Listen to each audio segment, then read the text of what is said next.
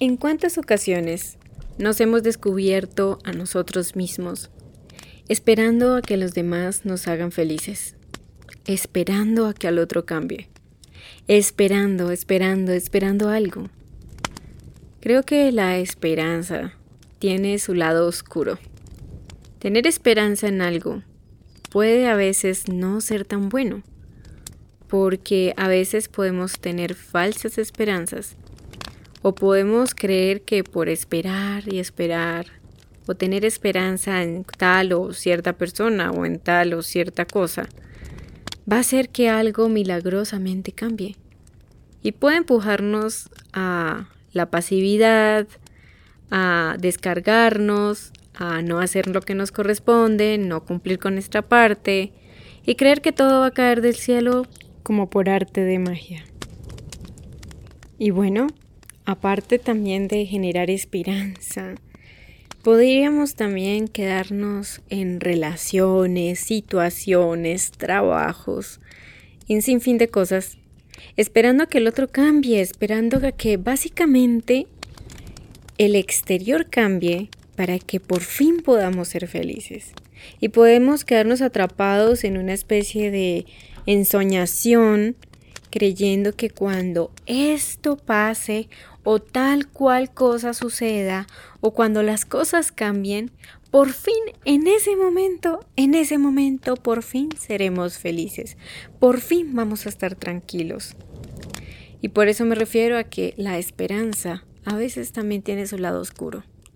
Claro, la esperanza es positiva cuando la redireccionamos a cosas realistas, cosas que pueden estar girando en torno a cosas positivas, a cosas que no nos conduzcan a un autoengaño inducido, sino que nos ayuden a abrir bien los ojos y que nosotros mismos podamos ser proactivos dentro de los cambios que esperamos ver.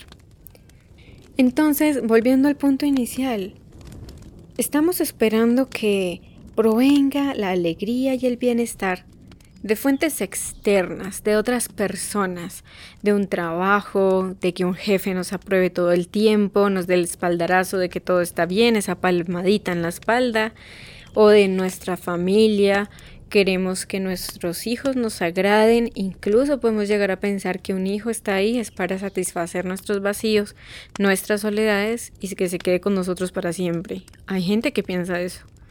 O bueno, ir más allá. Esperamos a que nuestra pareja nos haga feliz.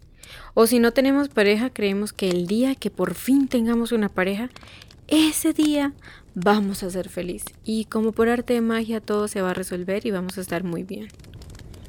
Y creo que aquí podemos hacer un paréntesis en pensar que si no tenemos la capacidad de ser felices, sentir gratitud, bienestar y alegría con lo que hoy tenemos, con las situaciones actuales de nuestra vida. Te lo garantizo, te lo garantizo. Jamás vas a ser feliz. ¿Cuántas ocasiones? Piensa que por fin llegó lo que quisiste, por fin, no sé, fuiste de viaje, por fin te compraste eso que querías y una vez lo tenías en tus manos, había otra cosa en tu mente que te robaba la alegría, la calma, la tranquilidad y el bienestar. Sin embargo, a veces nunca se nos pasa por la mente la idea de que nosotros mismos podemos crear cambios positivos en nuestras vidas mediante pequeñas actitudes, gestos, cosas que no tengan que ser lo suficientemente grandes o eternas. A veces creemos que para que algo se dé tan bien, tienen que pasar cosas enormes, tiene que pasar mucho tiempo y para que nosotros logremos darnos eh, momentos de bienestar y tranquilidad tenemos que hacer muchísimas cosas. Y no, a veces a través de pequeños cambios, pequeñas actitudes, podemos empezar a emprender un camino diferente al de estar esperando a que el otro cambie. Yo te invito hoy en esta reflexión a que pienses en qué cosas puedes hacer hoy para promover tu propio bienestar, sin tener que estar esperando a que los demás llenen tus expectativas y tus demandas. Hay muchas ideas Tal vez puedes hacer deporte, meditar, hacer yoga, ir de caminata, ir a acampar o simplemente ir a un lugar campestre, visitar un río, ir a pescar, o observar un atardecer, el amanecer, ir de paseo con tu mascota, consentirla, jugar con ella, escuchar música alegre que te guste, que te suba el ánimo, que sea positiva, organizar eh, tu closet o tu armario, ese lugar donde siempre está un caos y nunca logras terminar de organizarlo, organizar tu dormitorio, tu auto, tu coche, como le digan en tu país, o ir al médico, ir al médico, un terapeuta, concertar una cita con tu psicólogo, ir a visitar a alguna amiga, algún amigo solitario que hace tiempo no hayas visto, o también ir y, no sé, a un ancianato, ir a visitar a algún abuelo, decirle a tus hijos o a tus padres que los amas, prepararte una cena deliciosa o una comida sabrosa, saludable, o bueno, hacer tu postre favorito, ir a ver una película, leer ese libro que aún no has terminado, sacar una cita en el spa para que te hagan un delicioso masaje que puedas descansar y relajarte. Levantarte muy temprano para ver el amanecer mientras vas trotando por el camino y un sinfín de cosas y de ideas que puedas pensar. Si te fijas, hay infinidad de planes que puedes hacer para ocuparte de tu propio bienestar, en vez de preocuparte y frustrarte por el estrés de la rutina. El momento de construir tu vida es ahora. El momento de crear magia en tu vida es en el presente. Lo mejor de todo es que tú puedes emprender esas acciones. No sé, hay mucha gente, incluso a veces en pareja, que la gente si no a la pareja o hasta que no tengan una pareja, no hacen tal o cual cosa. Yo recuerdo unos amigos que tenía y mi amiga se quejaba todo el tiempo que su pareja prefería ver la televisión en vez de salir a caminar con ella. Y yo la miraba y decía, wow, pero no, obviamente no le decía nada, la escuchaba, pero pensaba como, ¿por qué? O sea, ella puede salir a caminar. sin él.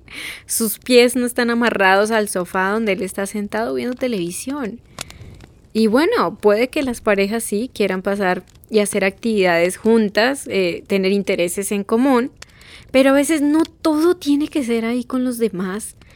Incluso no siendo una pareja, de pronto si tu mejor amiga o tu hermano te dicen no, no voy a salir, ay, yo tampoco voy a salir.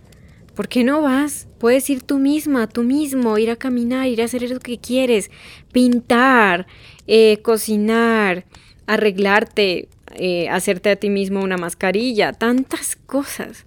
Y siempre le echamos la culpa a la otra persona de que no podemos salir porque el otro nunca quiere compartir y siempre esos extremos del nunca y siempre.